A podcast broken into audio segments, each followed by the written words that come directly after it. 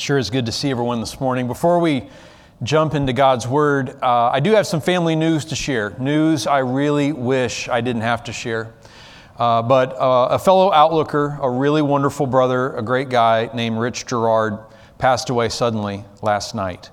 Um, and so I have, of course, no details to share in terms of arrangements, but I want to ask everyone to be praying for the Gerard family, for Debbie, his precious wife, for their kids, and uh, their whole, just their whole family. This was unexpected and uh, a real tragedy. Rich was uh, a member of the, the team that he, many times he was up in the tech room making sure that the slides that come up while I'm talking are the right ones. And um, he really loved being on that team and took that work seriously. And he's just a super loved anyone who knew him loved him. He's just one of those guys. And um, I'm very sorry to say that that news just hit the family late last night. And so uh, I would love it if we would join together in prayer uh, and lift Debbie up and the whole family up to the Lord. Let's pray together. Lord, it's in moments like this we don't know what to do but to turn to you. And we do. We turn to you. And we ask God that you would be with Debbie and the girls and their whole family. Um, as they're just absorbing this sudden and tragic news. We ask, Holy Spirit, that you would be the comforter that you promised to be, and that we have confidence that you are. Uh, we will continue to lift that family up to you. Help us, Lord, as their church family, to surround them. Give us the, uh, energy, the opportunity, the attention that we need to know how to best serve them. That they'll just know uh, down to their bones that they're very, very loved by you and by, by us. Lord, thanks that we can talk to you about these things. Thanks that you promise us that we can grieve and should grieve such losses, but that we don't grieve like everyone else. We get to grieve with hope because Rich knew you, Lord Jesus, knows you, Lord Jesus, leans on your grace was such a happy uh, person, such a happy receiver of that grace. And um, let that be an example to us all, Lord. Help us to think of him and think of you as we think of him. Lord, as we open up your word, we certainly ask that you'd speak to us. Use this time for your good purposes. In your name we pray. Amen. Amen. Thanks for praying with me. Uh, we are in a series right now about sharing our faith, how we love our neighbor by sharing our faith with other people. And I have to make a confession. Uh, I once went door to door trying to tell people about Jesus. Um, or at least I was, the key phrase, trying to tell people about Jesus. I, it was the church I was a part of when I was in college, and this church in the small town that it was situated in uh, brought in kind of an outside person to train us all in how to go door to door with a three question survey about spiritual matters that might prompt a spiritual conversation. And right there on someone's doorstep, the idea was that perhaps, even though we've never met and I don't know you, I'll be able to introduce you to Jesus. Now, uh, I admit I wasn't too cracked up about doing it. The bait and switch felt a little weird to me. However, it was a whole church event. I was young and I wasn't going to be unsupportive. Um, in reflection, it, I think it was good hearted. It might have been a little wrong headed. And I'm not saying that God can't use such efforts, but what I do want us to realize this morning is that I think for a lot of us, when we think of sharing our faith, we might think of efforts like that or something akin to that, and we think, oh, that must be what's needed, and we can't imagine doing that. And so we count ourselves out. And so when it comes to a sermon about sharing your faith, we automatically just start to think, ah, it's for someone else. That's probably not for me. We don't do what we can because we think we can't do what's needed. But let's step back this morning and ask ourselves what do the scriptures actually say when they speak to us about loving our neighbor through sharing our faith? And maybe it's not about being especially heroic or holy, and more about being honest and humble and generous and prayerful. Remember the stat that we shared at the end of the sermon two weeks ago 79% of people who say they have no religious faith at the moment also say, I don't mind talking to a friend about their faith if they really value it. So that tells us that if we can just simply be friends to people, and that if we can truly value our faith for what this beautiful, you know, just great thing that it is happening in our life, then maybe we can reframe this concept of what it means to share our faith with others. So, my goal this morning is in the next few minutes to nudge us from, mm I can't do that, to, oh, I am that, or I can become that. Now, we began this series by reminding ourselves that it is love that opens the door to a trusted introduction of someone to Jesus. Love always is what will open that door. Now, today we're going to look at the practical ways to build that bridge and show that love from us to others. And all of these are certainly described in the scripture. So, we're going to talk about four things briefly this morning. The first one is meeting needs. Second one is being ourselves. Thirdly, we're going to talk about inviting people to church. And fourthly, praying actively. So let's dive right in. You ready? All right, me too. First one meeting needs. People have real needs in their lives, and those needs don't get met accidentally, right? They get met intentionally. They get met by other people caring and getting involved in doing something, serving them, seeing a need, and meeting that need. That's what love feels like. It's my needs getting met by the fact that someone else pays attention and cares. In fact, that often quoted truism really is true. People don't care what you know till they know that you care, right? Now, last week, Mike Wilkins did a tremendous job making that clear to us, didn't he? Just such a, a great sermon. Great to hear from Mike. Uh, if you missed last week's sermon, I'd urge you to jump online, take that in. Mike is uh, formerly our missions pastor, missions and outreach pastor here. Now he's the pastor of our daughter church, Renewal Community Church, also uh, the nonprofit associated with that, Renewal uh, Neighborhood Ministry. We are so happy and so blessed to hear all the good things God's been doing through both those organizations in the last few years. So many, many thanks to Mike. And it's in the light of that, I'm going to share a little more deeply something he may have just barely touched on in his sermon, but I really want to give it the full treatment this morning when we think about practical ways to meet real needs of people. And that is, I want to invite you to consider tutoring at Renewal. Renewal has put together an infographic with some key insights from their first semester of this new and improved tutoring program called Renewal Scholars. Reading levels are rising among the, uh, the scholars, the students that are being tutored at Renewal, so much so that the overall percentages at IPS 105 are starting to reflect the fruit of this effort. It is exciting to see the consistent progress that's being made. Why is this important? Well, I'm sure you already know, education is a key tool to helping children overcome and escape generational poverty. There's nothing, there's, there's, there's few levers quite like the lever of literacy when it comes to helping kids as they grow up escape generational poverty. And so the goal of this program is to ensure that every child in the neighborhood eventually has at least the opportunity to read at grade level. And this is a serious need in the neighborhood right now. Now, unfortunately, there's a wait list for students looking to be tutored through this program. So maybe you would make a great tutor. It takes just an hour a week to invest in one of our scholars.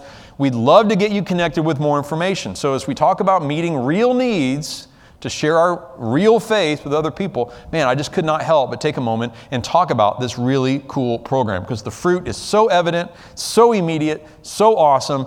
Uh, it'll make a, a, lifetime of difference in not just the lives of the children, but their parents, and then as those children grow to become adults. We're confident that if we can get this kind of help to kids at this stage, it's going to have an impact on them and their families and on their futures, and really the whole neighborhood. So that's, that's one real, uh, an opportunity to meet real needs. Here's a second real quick opportunity that's happening all the time uh, here at Outlook and has for over two and a half decades. And I'm talking about our sports leagues, our, out, our youth sports outreach. There are another super accessible opportunity to serve hundreds of families in our area. You could be a coach, you could be a referee, you can serve behind the scenes. There's so much good stuff to do through this ministry, so much good stuff that happens through uh, this uh, wonderful ministry. So if you're interested in any, uh, in any form of learning more about our sports leagues, hundreds of families make their way to this spot right here and in our fields out back when the weather's not quite as cold as it is right now. And we have, we have leagues that happen throughout the year. And so if you're interested in learning more, it is a super practical way to show some real love, to meet people, and, and honestly have a blast doing it. Those are just two quick examples. But we all know, we all know what it feels like to start to tune ourselves to seeing and meeting the needs of people around us. And what we're simply saying in this first point is man, that is a powerful way to share our faith. It can start by simply caring enough to get involved and meet a need. In James chapter 2, it, it, James puts it like this Suppose you see your brother or sister who has no food or clothing, and you say, Goodbye, have a great, have, have a good day, stay warm and eat well. And then you don't give that person any food or clothing. He asks the convicting question what good does that do? Right? It's really what it comes down to. Words are one thing, but man, actions are another thing. So you see, he says, faith by itself isn't enough. Unless it produces good deeds, it is dead and useless. Sharing our faith, it happens through words, no doubt. And we're going to actually spend next Sunday's sermon all about those words and how we can learn and, and, and, and say those words, share those truths. But if they're not backed up by action, by evidence of actual caring, then they don't get very far, do they? We all know that's true. Listening, caring, serving, taking time, meeting practical needs, and meeting people where they are. These are ways we show love and make the gospel believable. Believable, right? When someone knows that you care and your actions make that undeniable, then it makes the gospel far more believable.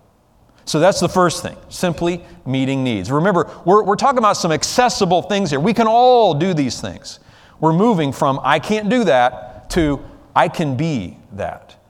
So the first one, just seeing and meeting needs. But here's the second one being ourselves. Could it really be true that by me being myself, I can, that can be a fuel or that, that can fuel sharing my faith? Modeling genuineness. Think about it. People ache to get past the phony and the flimsy to the real and the solid, right? How much do we just uh, appreciate people when they're truly themselves, flaws and all, just being their full selves? How we love and how we live the Jesus way can actually light the way for the people around us, people who need God, maybe even are searching for God, but are having trouble seeing Him. This is exactly the way Jesus put it in Matthew chapter 5. You, he says, are the light of the world. A city on a hill mm, cannot be hidden.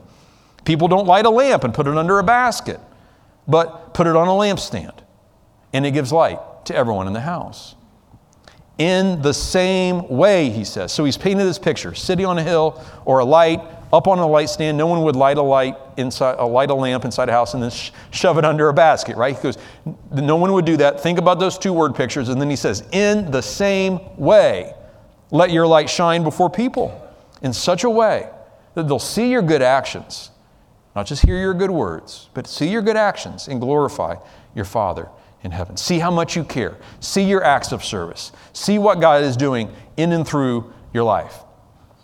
And that'll point them to Him. Now, does this mean we have to live perfect lives or that we follow Jesus flawlessly? I hope not, right? And of course it doesn't. Of course it doesn't. In fact, it's exactly when you and I are transparent about our transgressions, God's grace toward them, our power in Him to outgrow them, that we tell the gospel story most clearly and most compellingly when we're being ourselves, our real selves. What was that stat at the beginning? I don't mind talking to a friend about their faith if it means something to them. right? If they truly care about it, if it's genuine. So it's our honesty, it's our, our authenticity. It's in those things that our light shines most brightly. It's not about being fake, it's not about pretending you got it all together. Really, it's about the opposite. Just let the light that is in us, that's growing in us, let it glow from us. Now, Paul used another metaphor that I also think is a pretty helpful one. He uses it in 2 Corinthians chapter 3. He says to these Christians, Your very lives are a letter that anyone can read just by looking at you. Christ himself wrote it, not with ink, but with God's living spirit, not chiseled into stone, but carved into human lives. He said our new lives, which is what we get to live in Jesus, are a letter written by Him for everyone to read. What a great word picture that is for us to visualize. Jesus is turning us into people who make wiser choices, see things more clearly, love people well. In other words, the Holy Spirit is transforming us, and this change in us has an effect on those around us. We just need to be ourselves, right? Once a lamp is lit, once a letter is written, our goal is to just let it be. Let it be itself. Let the letter be read. Let the lamp shine. No one puts it under a basket. Don't do that. No one does that, Jesus says. So we set an example, not just in the way we might at first think. It's not about setting an example of perfect behavior. It's not about saying, oh, look at me. It's about saying, look at what God is doing in me, through me, for me, right? We set that kind of example. Now, even right now, even as I'm, I'm trying to convince you that this is pretty accessible stuff, something inside might be saying, mm, I'm still not so sure. Maybe we think we're too messed up or messed over to be an example to others in this way. However, let me assure you, nothing conveys more clearly that what the grace, the wisdom, and the healing of Jesus looks like in a human life than simply knowing someone by name, my neighbor, my coworker, my family member, my friend, knowing someone who's just living into that. Doesn't pretend or think they've got it all down, but is just living into that. Authenticity, not perfection, is what shows others the beautiful way of Jesus. Now, we also might wonder if we know enough. Sometimes this is a hurdle for us. We think we have to be the Bible answer person before we'll ever be able to share our faith. Well, I don't know enough about the scriptures or enough about theology or whatever. But listen, you know Jesus. Or you're getting to know him and his way. And that's all it takes. Just to be someone who's chosen to walk that way, who can say, check this out. I'm learning how to walk in this way. And if you want to join me in learning more about this, I'd be happy for you to join me. In her book, How to Save the World, Alice Matagora puts it like this Being in authentic, life giving relationships means being vulnerable with others. It means allowing all of yourself to be seen for who you are the good, the bad, the ugly and experiencing the deep connection that comes from being accepted just as you are. Friends, I, I, sometimes I just wonder if this isn't the best news that anyone could hear. That God, the God who made you, accepts you just as you are. He's already died on the cross for you, He's already risen from the dead. He sees you as you are today and believes you're worth it. You are worth the sacrifice. You are worth giving His life. You are worth shedding His blood. You are worth redeeming today. Oh, he'll, he'll help you become so many wonderful things in the future, but that's for the future. Today, you're already worth it. Accepted, loved, embraced by a God who's done everything to renew a relationship with you. That, I believe, to a lot of people, would be really, really good news. She goes on to observe for 38% of non Christians, talking to someone they know who has a deep faith is one of the main ways they learn about Christ. That's one of the, the ways they would cite that as this is one of the main ways I would learn about Christ. Another 32% cite church as a primary place they would go when they're ready to learn about the Christian faith. And th- this really transitions us to our third point. Not only is it important that we be real with others, but the stats also show how important it is to invite people to church. It starts with a simple question Would you like to go to church with me?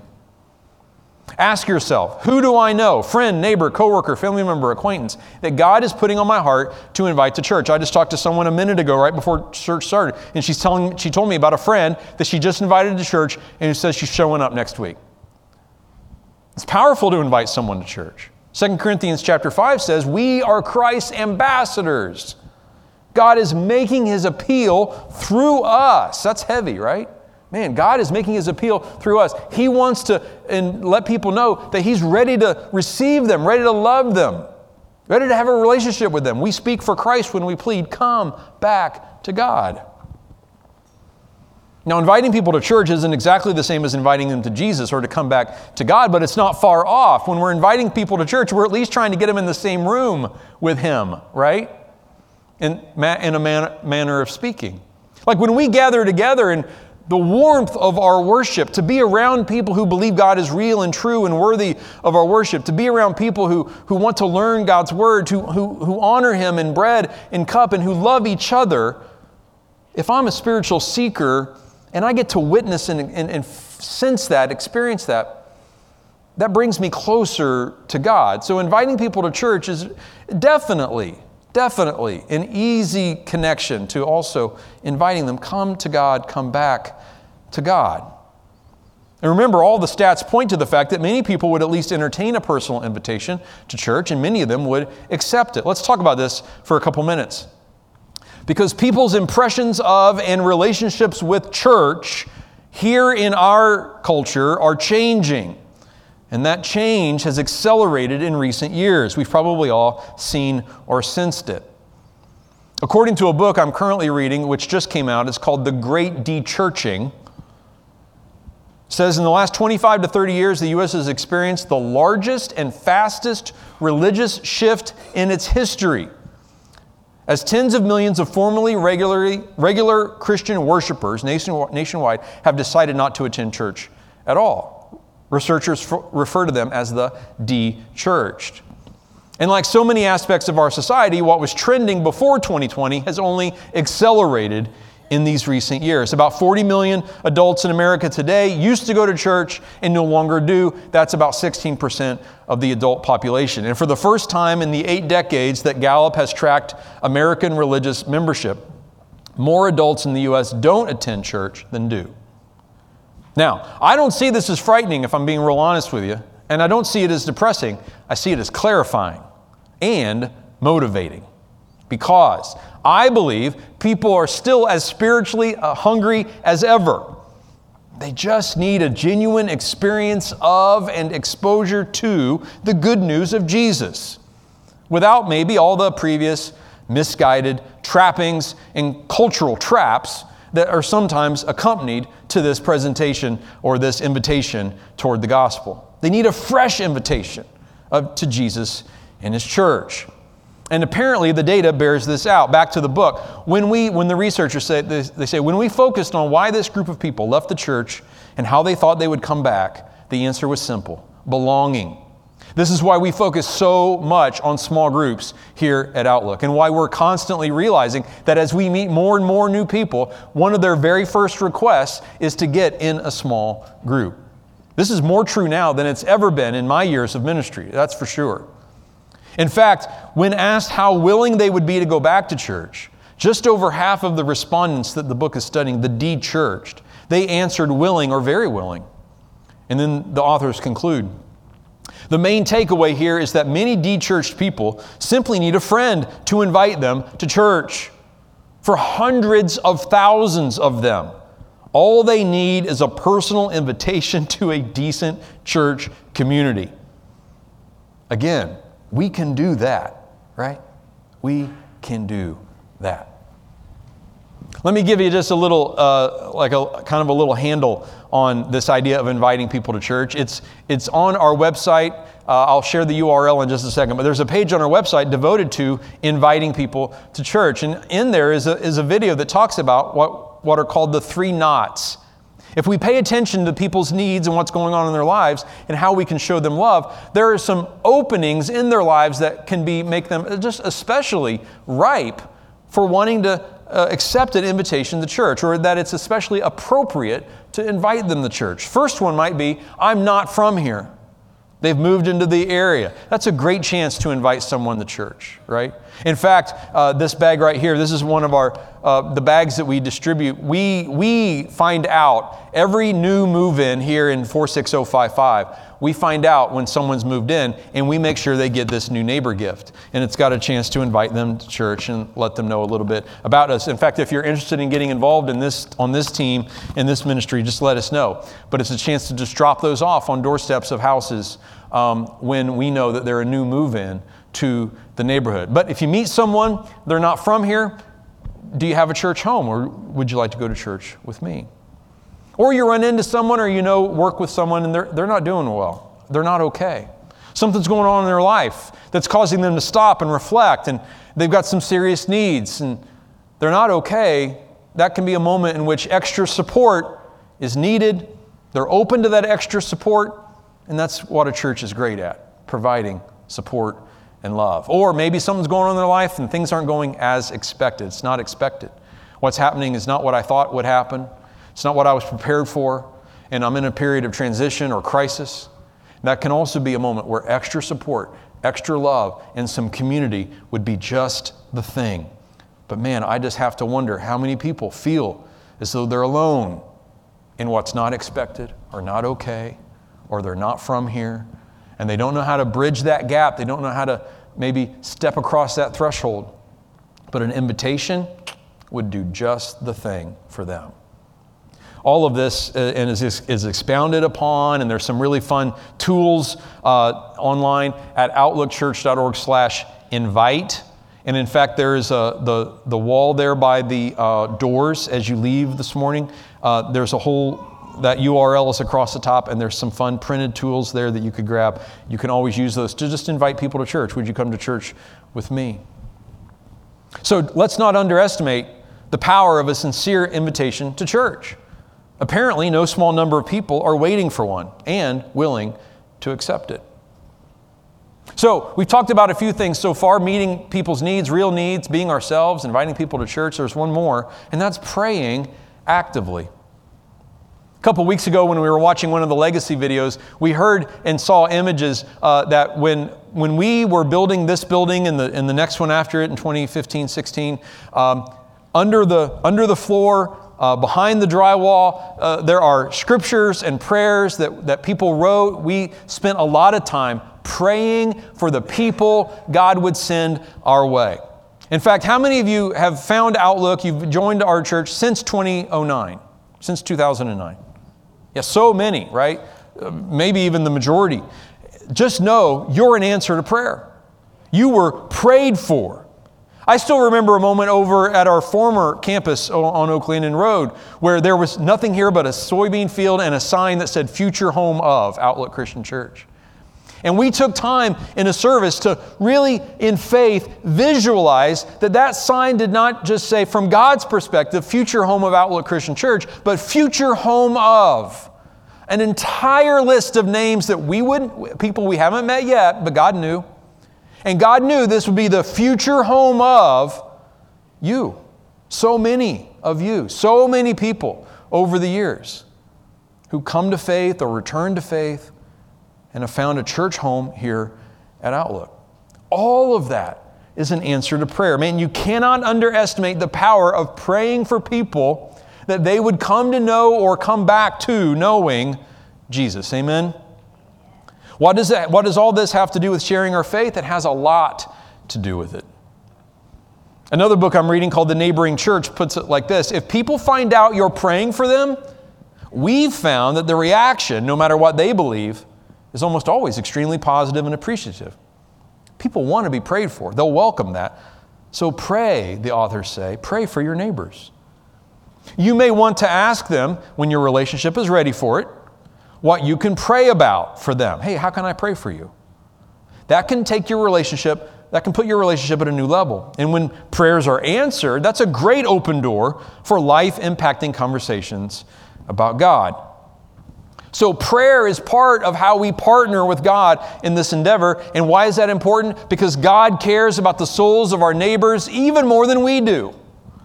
He is constantly paying attention to every aspect of their lives. He knows everything about them and He loves them completely. And He is absolutely working through you and me and anyone who's in their lives. He wants to work through all any number of people to introduce them to Him. And He cares even more than we do. So when we're praying about the salvation, about the openness of a neighbor or a friend to say yes to Jesus, we can rest assured we are praying in alignment with the will of God because God wants all people to say yes to Him. Amen. In Colossians chapter 4, it says, Don't be weary in prayer, keep at it, and watch for God's answers. Remember to be thankful when they come. Don't forget, Paul goes on to say, to pray for us too, that God will give us many chances to preach the good news of Christ. Pray that I will be bold enough to tell it freely and fully and make it plain, as of course I should. And like I said, we'll talk more next week about how you and I can even get better and better at making it plain and telling it freely and fully, as we should. It's a confused and confusing world. Let's make one thing, at least, the most important thing, as Paul puts it here, plain God and His love. That's what all this is. Everything we've talked about this morning, that's what all of it is. Meeting needs, being ourselves, inviting people to church, praying for them actively. It's all love. Amen. Practical ways we show love. So often, a person receiving an invitation to church or the offer of prayer is touched that you care enough to think of them inviting them to a place and a space that's precious and important to you, or that you would take the time to talk to God about them and their lives. To have a truly felt need and then see it met by someone who cares. To meet someone who's genuine, not phony or fancy, right? A person who's learning to live by faith. What a refreshing and undeniable experience that would be for someone who's open and looking, but not yet finding a relationship with God. We can be that. And that's our good news. That's good news to us this morning. We can provide that to others like a light that simply glows. Amen? Well, that's who we've always wanted to be and aimed to be as a church. As we've been reflecting on our church's legacy these last few weeks, it could not be more clear that this is a congregation who has always been, way before any of us were ever around, always been focused on shining a light to the community, inviting others in, and doing whatever it takes to be that welcoming, inviting presence. And so, we have one last video to show today as we are about to wrap up the communication phase of this giving initiative and uh, transition to Commitment Sunday next week. So, uh, we're going to watch our last legacy video. Then, I'm just going to share a few quick things in, uh, before we go home this morning. So, enjoy this video.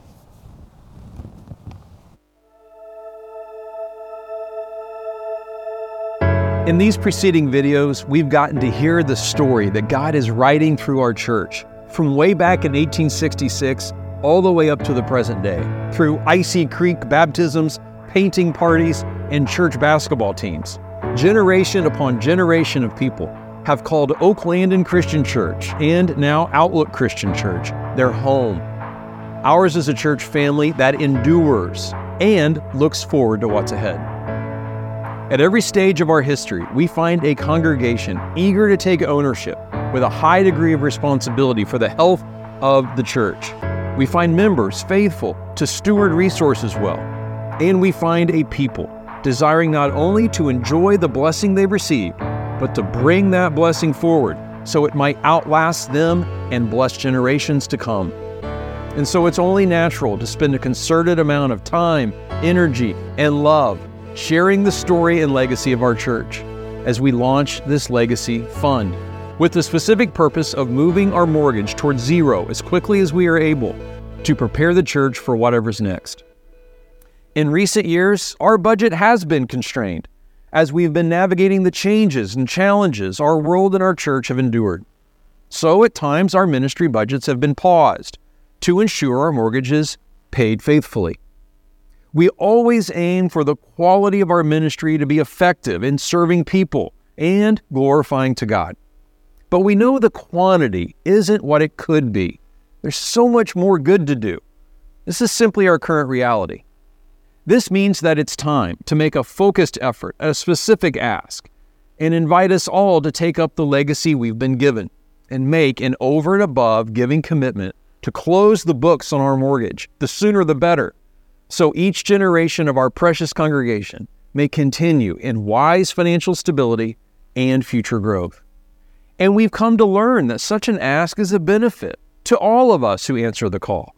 We've seen it through the hearts and memories of the outlookers who laid the foundations for the blessings we now enjoy, and from those who found purpose in being a part of the bigger story of the church and of God's kingdom. These same outlookers have found that giving financially is a natural, joy filled response to the richness they received in this church family. And maybe the best way to invite you in is to let them share with you themselves, in their own words and from their own experience, how things like building campaigns and giving initiatives really do serve to cultivate our faith and spiritual growth and make us stronger as a result.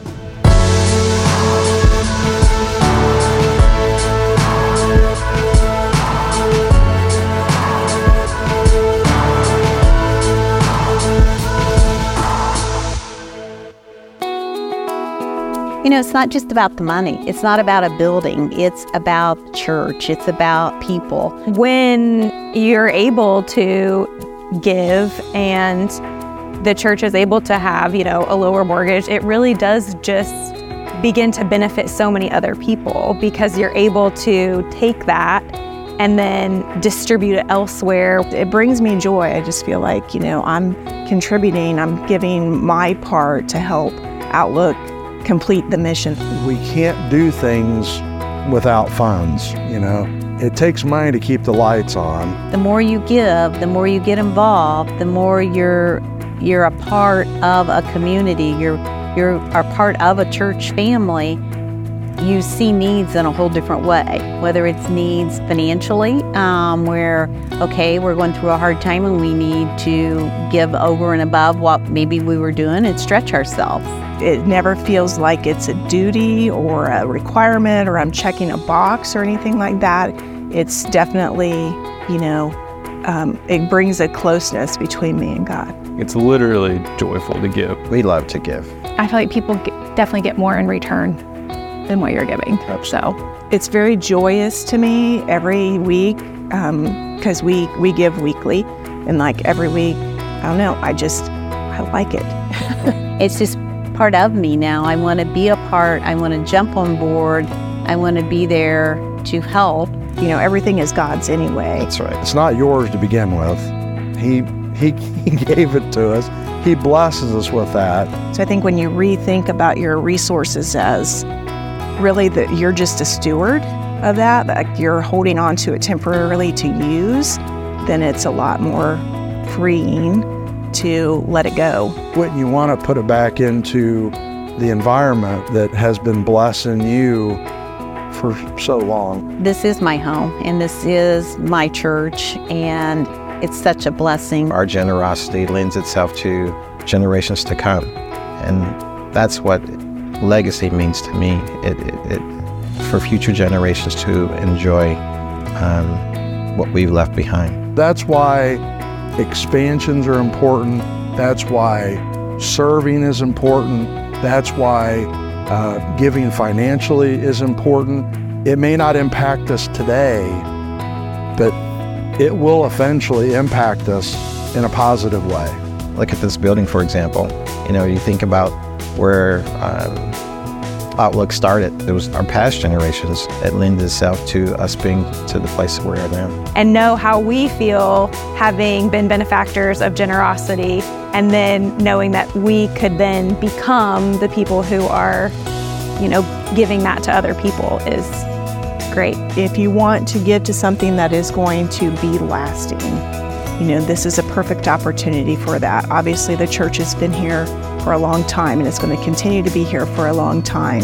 Um, so to be a part of that is very rewarding. We are genuinely part of an Outlook family. We might be just one church, but we can make a huge impact. You know, I want to be a part of that. I want to be a part of being the hands and feet of Jesus to as many people as possible because that's what it's all about. I wanted to be a part of what the church was doing. I want to be a part of reaching more people for God. Um, you know, that's that's. I'm going to get emotional. But I think about, you know, when I'm gone, I want to have an investment in something that's going to be here when I'm no longer here.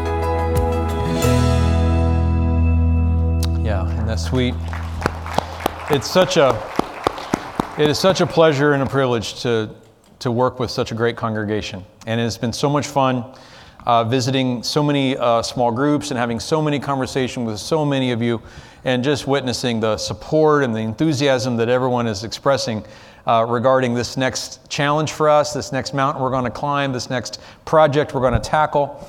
And so, thank you for all uh, of that. Uh, like we said, the purpose of, the, of this giving initiative is simple it's to move our mortgage towards zero.